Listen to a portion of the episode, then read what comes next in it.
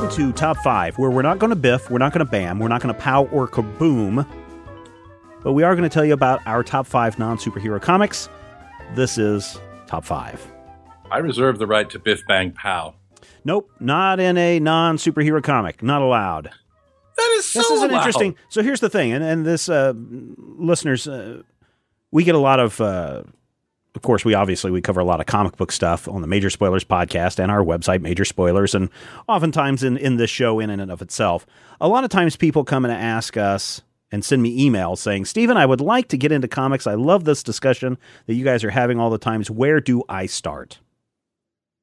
That is such a hard thing to answer because I always say, go everybody's, buy some comics. Everybody's tastes are different, right?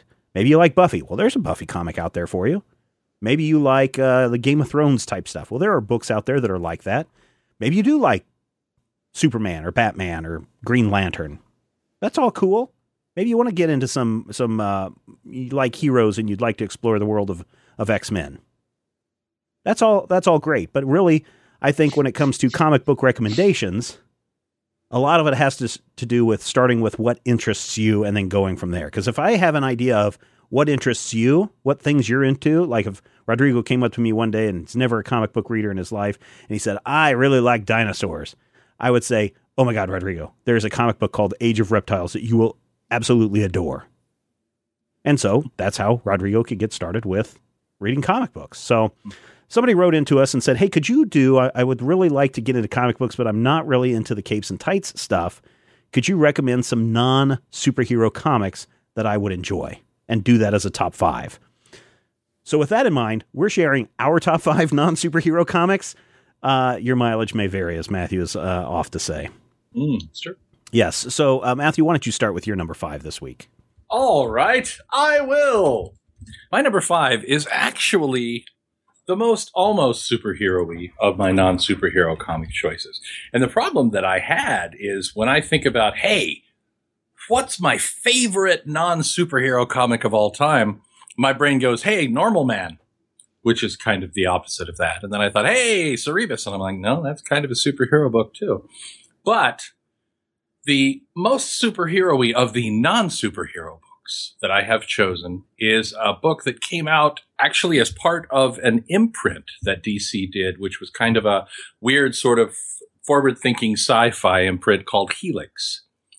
And, of course, Helix was kind of a schmageggy, and Helix went under within maybe a year. But this particular title actually migrated from Helix over to the Vertigo imprint, and I think went like seventy issues. It's the story of a future world that's coming, twenty-seven minutes into the future, and a man who is clearly not Hunter S. Thompson. No, no, no. He is Spider Jerusalem, renegade journalist of the future. And in the first few arcs, it seems like it's just this wacky, happy-go-lucky cyberpunk adventure where people say outrageous things, you know, like you do in a Warren Ellis book. But then it starts turning really weird, and it gets full of intrigue and serious political stuff. Not, you know, not just the normal Warren Ellis point and laugh, but some deep philosophical stuff happens in the course of the sixty-odd issues of Transmetropolitan. So when I try to tell people, if I know somebody's over twenty-one and I know that they're into weird kind of funky stuff, if they're into kind of a, a countercultural thought process, this is a good place to start for me because it's a really solid story being told. Got some lovely art by Derek Robertson, who used to draw New Warriors. And it does have something that most comic books don't, in that it does have a an undercurrent of sex. And by that, I mean that the undercurrent is almost but not quite realistic sex, to where sometimes it's gross and painful and awful. So that's a selling point right there, which is why my number five, Transmetropolitan from D C slash Vertigo Comics.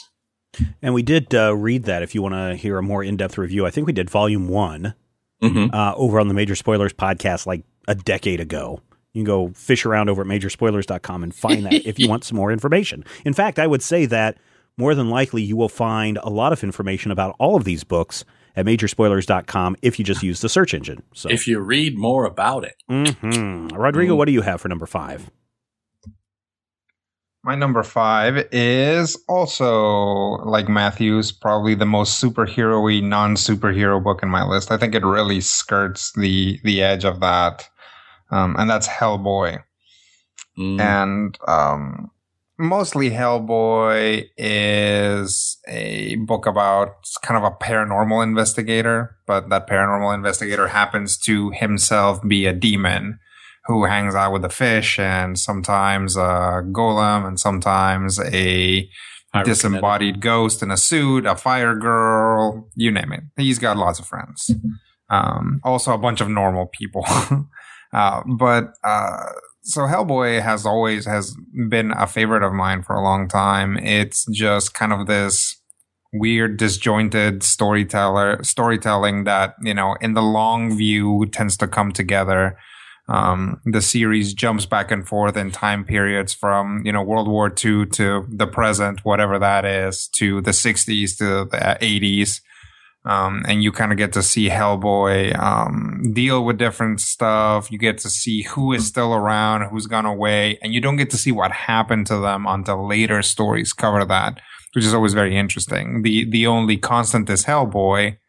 Um, Unless you, you know, strike out on, on a different direction and follow the B P R D stuff in which Hellboy crosses into, but then it becomes about the organization, right? Um, it's, you know, I've read stuff by Mike Mignola that talks about, you know, what he, why he started doing Hellboy. And it's basically he just wanted to write and draw the things that he was interested in. So Hellboy is this huge hodgepodge of technology, mythology, Um, the Cthulhu mythos, basically a little bit of everything, just uh, essentially squished together into a very uh, interesting and engaging package. Excellent. Uh, my number five is R A S L, R A S L, from Jeff Smith. Uh, this is a book about coping with loss. That's kind of the biggest message in it, but it's all wrapped around a guy who jumps through dimensions, stealing art and selling it in other dimensions. And then he's being chased by a bunch of science people who want his technology, and it gets really intense. And it's only, I want to say, like twelve issues long. It's something that's very self-contained. So you can go out and find it very easily at your uh, local bookstore or your comic shop or uh, through our link at amazon dot com. But it is a fantastic st- uh, story. It is black and white, although I do think that there is a color edition that was out there. But if you like Bone, this is a little bit different than Bone as far as the storytelling goes, but it's still fantastic, and it will get you scratching your head a lot going, what's going on? And then finally you're going, oh, that's going on. It's R A S L from Jeff Smith. It's my number five. R A S L. Yep. Hey, Matt, let's you and me R A S L. What do you have for number four, Matthew? My name's Chloe. My number four is actually the most recent book on my list. It's one that I bought issue one almost on a dare. Because there used to be a thing in the comic shop that I worked in where people would get really snotty about what they did and didn't like. And they'd be like, yeah, well, I bet you won't read that thing. I'm like, why wouldn't I? And they're like, well, it's all weird and pink and silly. I'm like, well, okay, I'll, I'll check it out. So I read Sex Criminals number one from Matt Fraction and Chip Zdarsky. And it was pretty amazing. It was a solid, weird quasi-science fiction concept that really clicked with that very first issue. Everything that I really wanted was there, and things that I didn't expect to be there were there. There's actually a really sweet kind of romance in and around all the word, weird, terrible, goopy sex stuff. It does have a title that makes it hard to recommend to people, because if you say to somebody, hey, I want you to read this book, what's it called? Uh, Sex Criminals. You do occasionally get kind of a look, but once you get past that, and the title actually is literally separate phonetics. So the two things are separate. They are criminals. They have sex. But from that point, it goes to really interesting places, and it does have a very personal feel. There's at least one anecdote that's incredibly embarrassing that apparently is an anecdote that happened to Matt Fraction's wife, Kelly Sue DeConnick. So it's a very personal, very in-depth book about maybe some weird emotions and thought processes. And there's uh, half an issue that's entirely about what it's like to be on antidepressants. And the thing is, it works. It's a thousand times more entertaining than my explanation could ever make it sound, which is why my number four, Sex Criminals. Right now, I think there are thirteen issues out. Uh, it's a monthly from Image Comics, and I, it comes highly recommended. Yeah, it's it's very good. It's very interesting. Yeah. Uh, Rodrigo, what do you have for number four? My number four, sorry about that. I had my mic muted. No, that's all um, right. My, my number four is a comic written by Spaniards for a largely French market, which we don't get into in the United States for like a year and a half after it comes out if we're lucky. But it's worth it because it's a giant volume of beautifully drawn anthropomorphic animals chasing after each other in grungy streets. Now, I'm talking about Blacksad. Yeah. Um, mm-hmm. Blacksad is a fantastic book in every way. The art is great. The stories are great. It's also fantastic because it, it takes place in the United States in a like nineteen forties, nineteen fifties, right. um, United States-like country of anthropomorphic animals. So it's also great to see the U S through the lens of people who don't live in the U S, mm-hmm. Um, especially like the Arctic Nation storyline was was really interesting to me when you sit down and think about the fact that that was written by people who aren't Americans. Um, but uh, yeah, the main character is a black cat. Um, he wears a cool trench coat and he's an investigator. He's got some problems, you know, dames, um, guns, gangsters, all kinds of stuff. Um, he's got his little, uh, like, uh, informants and stuff. He's a private investigator. He didn't need to be a cat, but he is, and it's great. Um, you know, just all of the, all of the anthropomorphic animal stuff is really great. Like, it's just really fantastic. It has this real, like, what if, what if Disney had said, you know what, from here on out, all of our, like, you know what, the, it's like, a universe in which The Black Cauldron was a huge success and Disney was like, let's not make stuff for kids anymore. You know, like that's what Blacksad looks like. Yeah, yeah. So I really recommend it if you want to take a glimpse of that, uh, at that alternate universe. Yeah, definitely. And it's a, it's a noir, you know, if you like noir detective stuff, you're definitely going to like Blacksad, and you're probably going to like my number four, The Fade Out. Now this one is, um, gosh, now it's slipped my mind who, who's, uh, working on this one.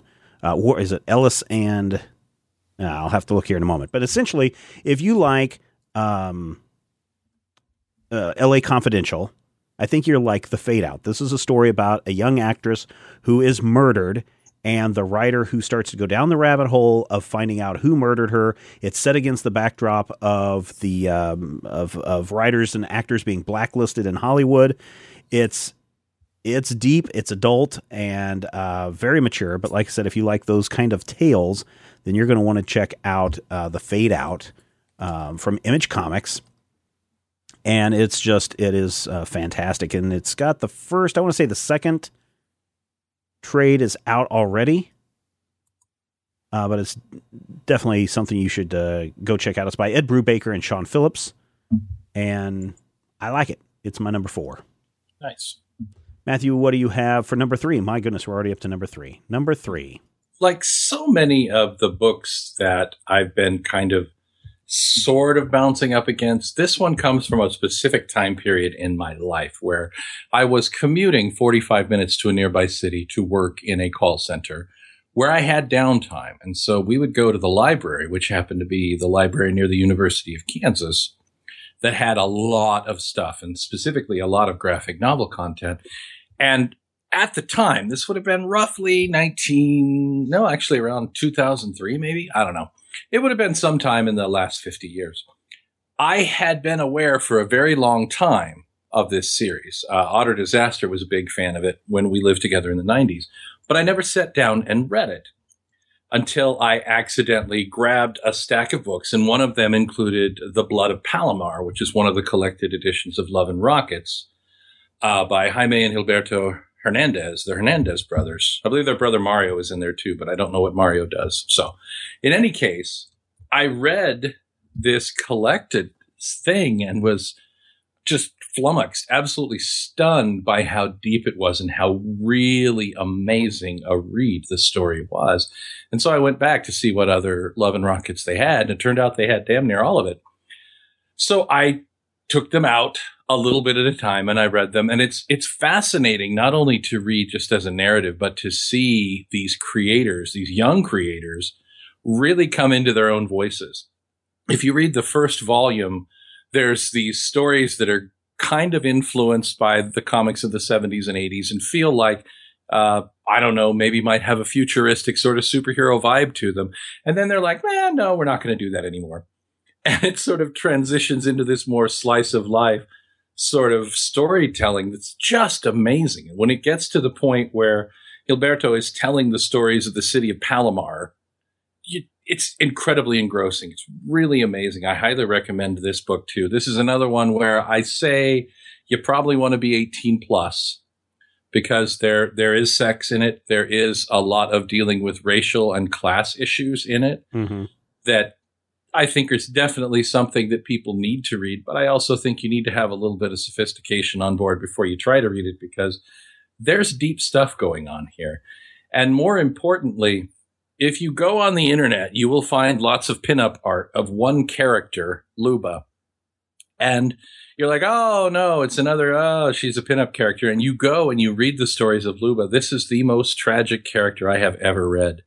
And this woman has gone through so much, and it's so amazing to read these stories and feel like th- th- she feels like a real person. That's what's most amazing about Love and Rockets, and that's why I would say definitely it's worth your time, and it hit my number three on my list of magical, awesome, non-superhero stuff. Cool. Uh, Rodrigo, please enlighten us with your number three.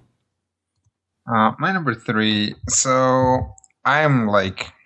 very picky about fantasy stuff. Um, basically, if I start seeing too many things that I've seen before, I'm like, well, this looks, I don't know, tropish, or, you know, it's like, uh, it, it has to have something new and something different, or start going in different directions for me to be interested. Um, and, uh, for example, even something like um, Autumn Lands, for example, like, it's still very, like, standard magic stuff, but it has a lot of other good stuff. Autumn Land's not my number three. My number three is Saga. Mm. That's uh, uh, Brian K. Vaughan and Fiona Staples, I believe. Yep. Mm-hmm. Um, it is a story of cosmic love, and not just romantic love, but familial love. Um, it is weird. It is science fiction and fantasy at the same time. It is, it has everything. Like, it is a book that somehow manages to simultaneously do, um, kind of nitty gritty sci-fi things.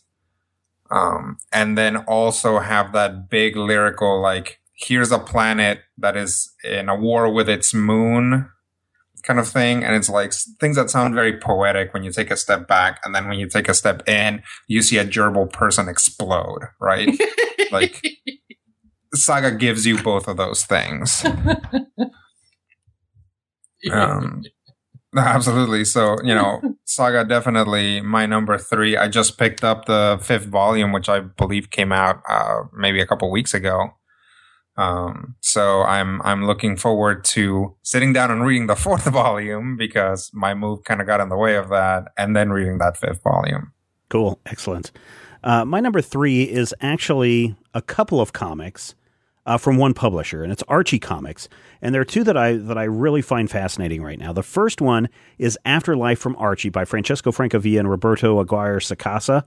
Um, it is, what would happen if a zombie apocalypse happened in Riverdale, and what would happen to your Archie gang? The thing to keep in mind about this one is it is not drawn in the Archie house style. It is definitely drawn in the uh, Francesco Francavilla art style, which is fantastic. And it doesn't, uh, it's not afraid to hide behind um, kid-friendly stuff. This is definitely grown-up monster horror stuff, and it is fantastic. If you want to read Archie without the zombies in it, I would recommend that you pick up Archie by Mark Wade and Fiona Staples, who did the art for the first three issues, then Annie Wu and uh, forget the the other person's name, doing the art on issues four and five. Came out a couple of uh, months ago. I think issue five probably is out right about now that you're listening to this. Um, but this is Archie Comics the way you want to read Archie Comics, and it's not jokey, haha, slapstick kind of stuff that you expect and that you've probably grown up with and seen. It's much more mature. It still is kind of in the uh, teenage romance uh, drama television show that you might see, but it's so well written and the art is so fantastic. I had to combine both of those two together because when you say Archie Comics, people instantly think of silliness. That's not what these two books are. So those are my number three, Archie and Afterlife with Archie from Archie Comics. Archie, Archie, Archie. Let's get Archie. to number two. Archie, Archie, Archie, Archie. Number two, Matthew. Oh, I'm sorry. Did you want me to go? Yes, Hi. That's why I said let's get to number twos. Oh, I'm sorry. I didn't. Oh, snap. Was that a burn? No. I said, let's oh. get, I did say that. I said, let's get to our number twos. And then Matthew kept saying Archie, Archie, Archie. So. Well, you, you, you frightened me. You startled me by saying Burma. My number two is actually the first thing that I had run into by a creator who I now trust on site. And that is something that a lot of people don't get. There are artists and writers that I love to death who I do not trust on site. John Byrne, Howard Chaykin. I have to go in with a little bit of trepidation. I have to say to myself, okay, Peter David, are we on the same page with this one or not? So when it comes to trusting a writer, I think that in this case, it all leads back to one hundred twenty-eight pages from the nineteen nineties about a man whom I I, I feel like I know, and I feel like I may actually kind of resemble in many ways. Cowboy Wally. The Cowboy Wally Show is uh, the work of Kyle Baker. And apparently Kyle Baker tells the story that he went with a few strips of the Cowboy Wally character, and they said, hey, you got any more of this? And he lied and said, yep. And then went home and wrote the Cowboy Wally Show graphic novel. And it is basically the story of a washed-up T V cowboy who is just basically trying to make his way in life. He's trying to make T V. He's trying to make movies. He's trying to make money, frankly. But it is the ori- the origination point of something that you will hear me say and or tweet regularly, Whooshman Bicarbonate Films Presents. But it's also a really good satirical look at fame and in some ways a look at comic books. But more than anything, if you look at it from a modern lens, it kind of explains why there's so many reality T V shows and why there's so many schmucks who are willing to go on them and, and kind of make fools of themselves in the hopes that somehow they're going to be famous and awesome. So if you want to read one hundred twenty-eight pages of that with a, a fat guy who's probably cheating somebody, then I highly recommend you check out Kyle Baker's The Cowboy Wally Show. I can't remember if we ever did nope. review it, no, but I kept saying it. We should, and you said nope. Yep. We totally should. It's a good book. Rodrigo, what do you have for your number two? Let's see. Uh, we did that with a cat, ma- cat guy. Oh, okay. So my number two is um, a book that you can get in one enormous brick-like edition. And I would actually recommend that. Um It is, we already talked about Jeff Smith. Yep. With R A S L, but this is kind of what really uh, put Jeff Smith on the map and then pushed the map off the table. And then people were like, oh no, where's my map? It's too, it's lost completely because Jeff Smith's Bone is too gigantic and amazing. Stupid map. I don't care about it anymore. That's what people said. This is that's, like that's that's, that's in exactly Wizard magazine. That's just like the cover of one Wizard magazine, just like them freaking out about a map. That's that's what Bone is.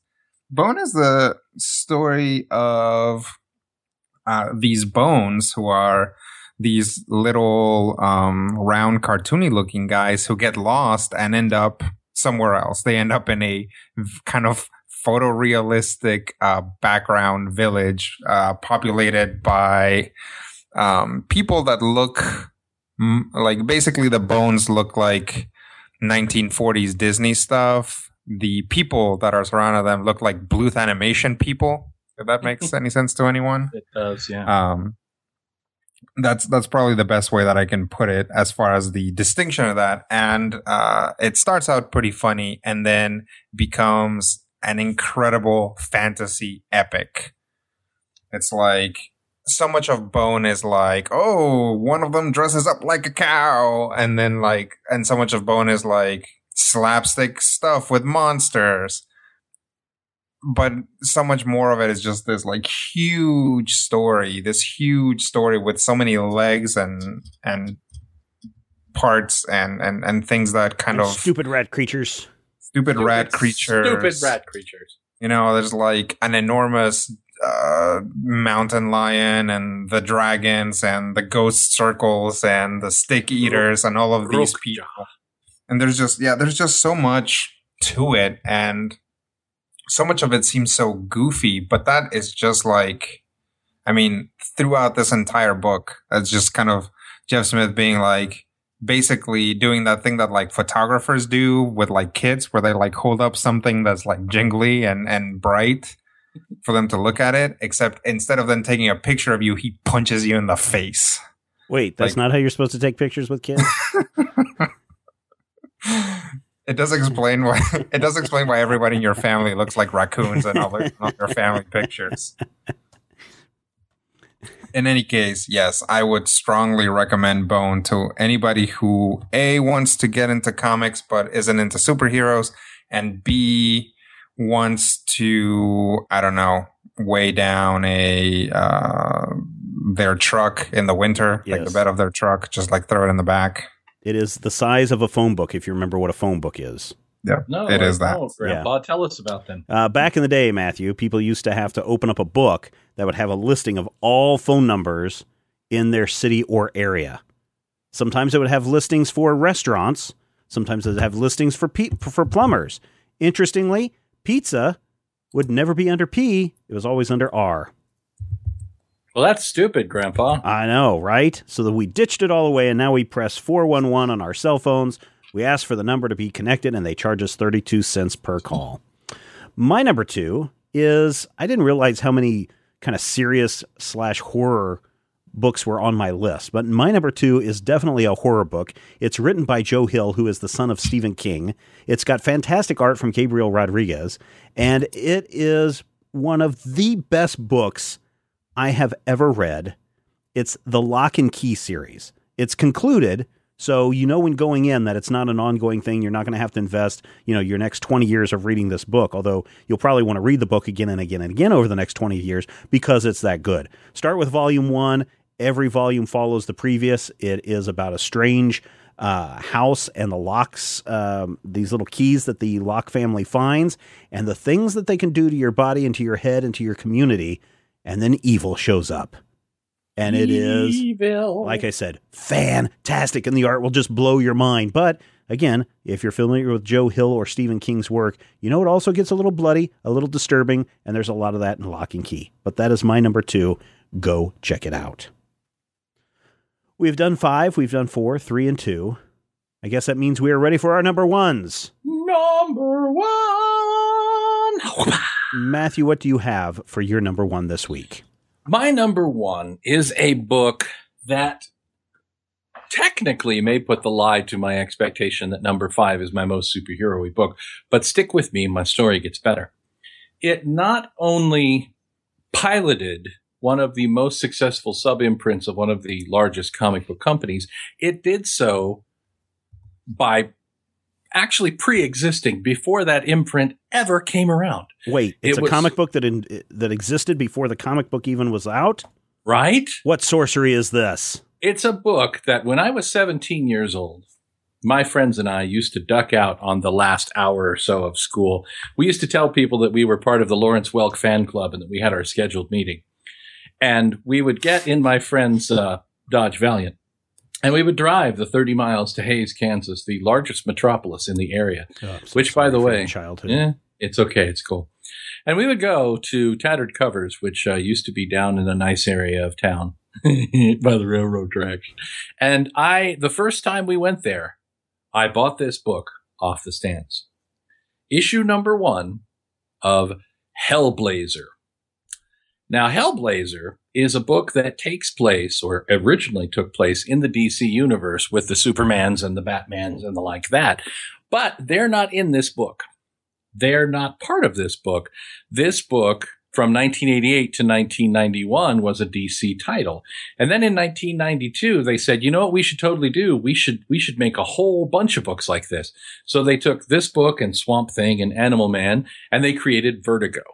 And the Vertigo imprint was basically where you put the weird, kind of crazy, maybe kind of arcane, freaky-deaky books. And Hellblazer was the only book that actually lasted to pretty much the end of Vertigo. It lasted until two thousand eleven when the New fifty-two reset pretty much everything. But over three hundred issues of Hellblazer, what we basically got was the story of a guy from Liverpool who was a jerk, who was a user, who was abusive, who would do anything for power and glory, including sacrifice his friends. And about every fifteen, twenty issues, we'd get a new writer who'd come in, and that new writer would bring a new batch of friends, and then they would all die. But if you actually sit down and read it, which, by the way, I recommend, it's the story told basically real time. So the character ages twenty-five years in the twenty-five years of story of a guy realizing that he's never going to be as awesome as he thought he was going to be. And it's really well done. It's full of political commentary. Um, it started in the middle of uh, Thatcher's England and was written by British people. So that should tell you there's a lot of that going on.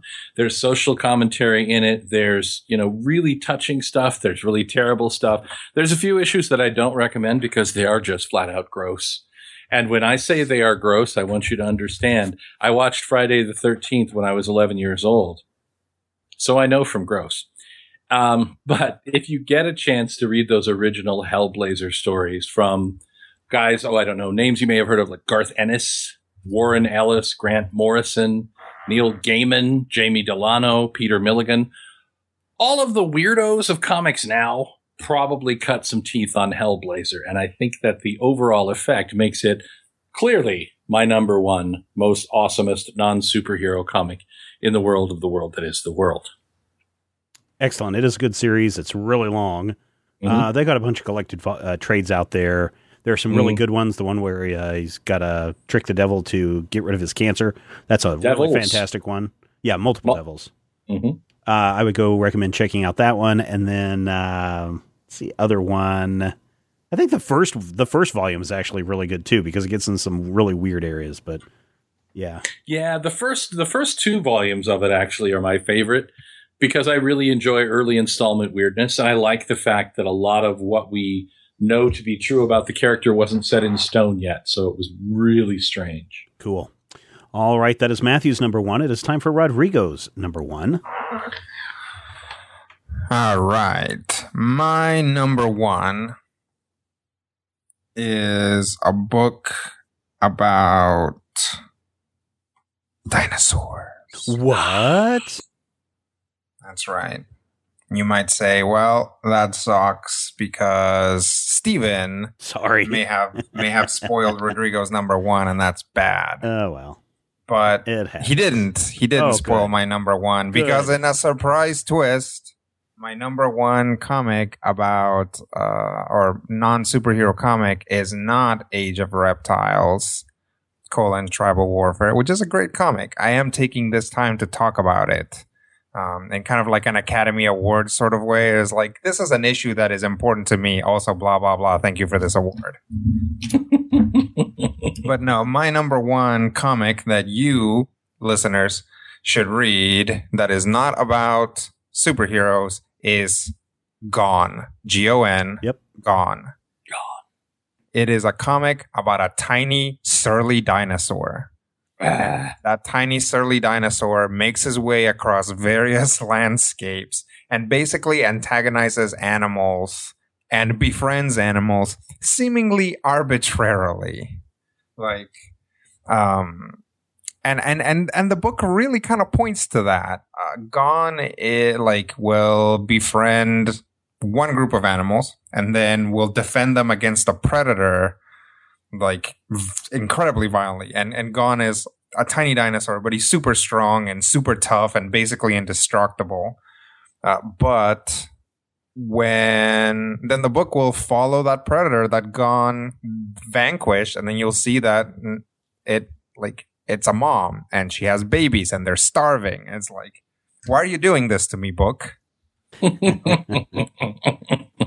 Like, it's like, oh you. yeah, Gon beat up beat up that lion, and it's like, oh, now the, all the lion cubs are hungry. It's like, why? What are you? What are you getting at, book? And it gets at nothing because nobody talks. There's no dialogue. Yeah, it's just a tiny, surly, judging from the cover, orange dinosaur having adventures, beating up other animals, being hilarious, being cute, being mean, and that is what the comic is about, I think. Yeah, because there's no uh, dialogue. There's no dialogue. Yeah. Very cool. Go check out Gone. We've also reviewed that on a Major Spoilers podcast episode way back in the long ago time. My number one is probably the best non-superhero comic you can go find. It has action. It has adventure. Mm-hmm. And it has science. Science. Science. It also has Atomic Robo, which is the title of the book, Atomic Robo. He is an action scientist, and he and his gang of uh, action scientists, action scientists. Yep, go out and fight uh, the ghost of Thomas Edison. They uh, prevent uh, monsters from attacking the city, and they uh, try to keep uh, government conspiracies at bay. Also, uh, Atomic Robo gets left on Mars, and he writes an evil message to uh, to the guy in the wheelchair, Stephen Hawking. Stephen, Stephen Hawking. So there you go. It's got everything that you wanted. It. It's got H P Lovecraft references in it. It's got science in it. It's I mean, it has got everything you could want, and it is fantastic. It's by Scott Wegner and Brian Clevenger. The thing is, it used to be just a print publication only. Then they had some issues with their publisher and thought it would be best if they acquired the rights back themselves. And now they have all of the issues. The entire, I want to say, five volumes are currently available online for free at Atomic. I think it's Atomic-Robo. Just do a search for Atomic Robo. You'll find it. Uh, but they now are collecting those web comics. The series is still ongoing. They're taking the new web comics and they're putting them out in print from I D W Publishing. I can't get enough of this of this series. It's fantastic, and it's free. That's the other best thing. If you don't want to pay for it, just go to their website, read it on, uh, I think it comes out three times a week. Just go read it. It's fun. It's exciting. It's got some great art, got some great comedy, got some great action, and no superheroes. It's Atomic Robo. That is my number one. So there we have it. Yay. Everybody has five comics. I was expecting a few more uh, crossovers. I uh, almost had Bone on my list. Mm-hmm. I uh, uh, I almost had uh, that one thing. Which one Rodriguez was that? Said. Saga? Yes, thank you. Saga came up. Um, yeah. yeah, it's really good. And I would recommend if you guys, I think Matthew and I did this over at our members uh, site, members dot major spoilers dot com. Matthew mm-hmm. and I had a really long discussion uh, a while ago about what makes a superhero. What defines a superhero? And if you are a Major Spoilers V I P, you can go over and listen into the bonus track section, and you should find that discussion.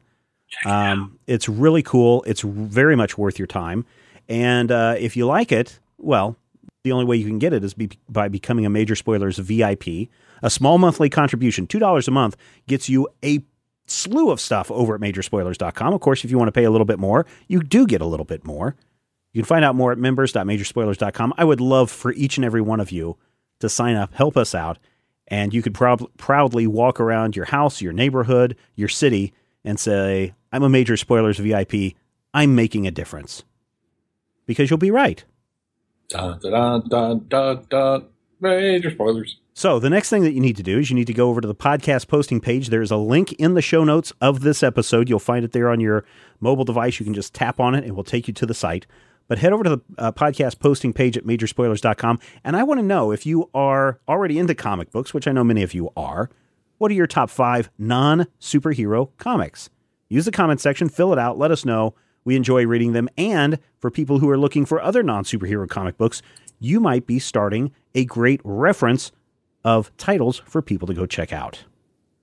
Rodrigo, anything else? Okay, so what about that series in which the Thing is it like in a different planet? Right. Like, the Thing is a superhero technically, right. But it's not a superhero comic. Is that a superhero comic? I think it would be a superhero comic. Okay, all right, all right. Yeah, I, I yeah. get what you're saying. All okay, right, wait. Everybody. What about Jimmy Olsen? Superhero comic. Jimmy Olsen? Yep, Jimmy Olsen's superhero comic. Jimmy because Olsen. Super, because Superman always has to come and save his ass. Yeah, I can see that. So something like, uh, well, something like Damage Control, right? It's obviously still a superhero comic. Yeah, it has a superhero comic in it, yeah. Right, right.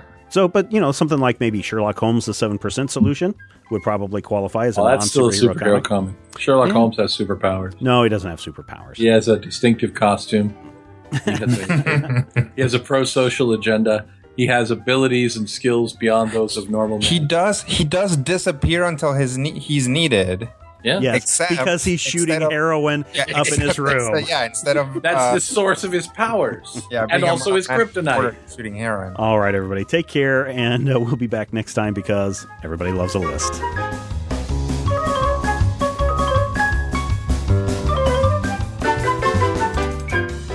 This podcast is copyright two thousand sixteen by Major Spoilers Entertainment, L L C.